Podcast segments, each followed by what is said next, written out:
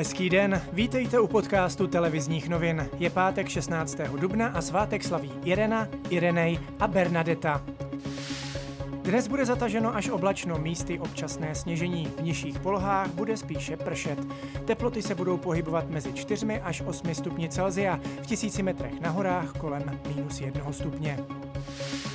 Koalice spolu vyzvala premiéra Andreje Babiše, aby požádal poslaneckou sněmovnu o vyslovení důvěry své vládě. Má na to prý týden.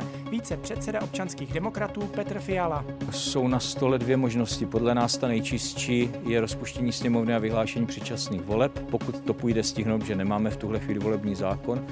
A nebo bychom jednali s prezidentem o nějaké vládě odborníků. Andrej Babiš k tomu, aby žádal sněmovnu o vyslovení důvěry, nevidí sebe menší důvod. Podle něj jeho menšinová vláda funguje dobře a na podpoře komunistů závislá není. Naší vládě se daří, daří se nám schánět vakcíny, postupně rozvolňujeme a máme jasný plán, jak eh, vrátit se do normálu a připravit zemi na obnovu po pandemii a dlouhodobě samozřejmě očkování v příštích letech. Takže já nevidím žádný důvod, proč eh, by měla opozice teď destabilizovat naši politickou situaci. Britští vědci odhalili další z běžně užívaných léků, které snižují riziko hospitalizace s nemocí COVID-19. Jmenuje se Bunesonit a používá se k léčbě astmatu. Ministr vnitra a dočasný ministr zahraničí Jan Hamáček odlétá v pondělí do Moskvy vyjednávat o dodávkách vakcíny Sputnik. Navzdory nesouhlasu premiéra Andreje Babiše. V Moskvě má šéf sociálních demokratů jednat s ruským ministrem průmyslu Denisem Manturovem. Do jehož agendy spadá například i jaderná energetika.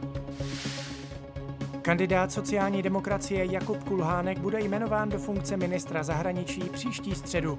Termín už potvrdil i mluvčí hradu.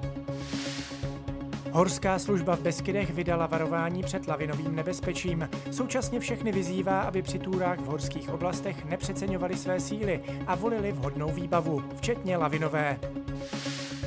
Ukrajinský ministr obrany připustil, že má obavy z možné ruské invaze. Nedaleko hranic se totiž objevily obrněné transportéry označené bílými pruhy. Podobné značení použila sovětská armáda při invazi do Československa v roce 1968. A ještě ze sportu. Cestu Evropskou ligou zatarasil fotbalistům Slávie až slavný Arzenál.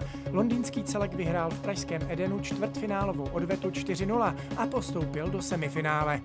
A to je z dnešního podcastu televizních novin vše. Mějte fajn den.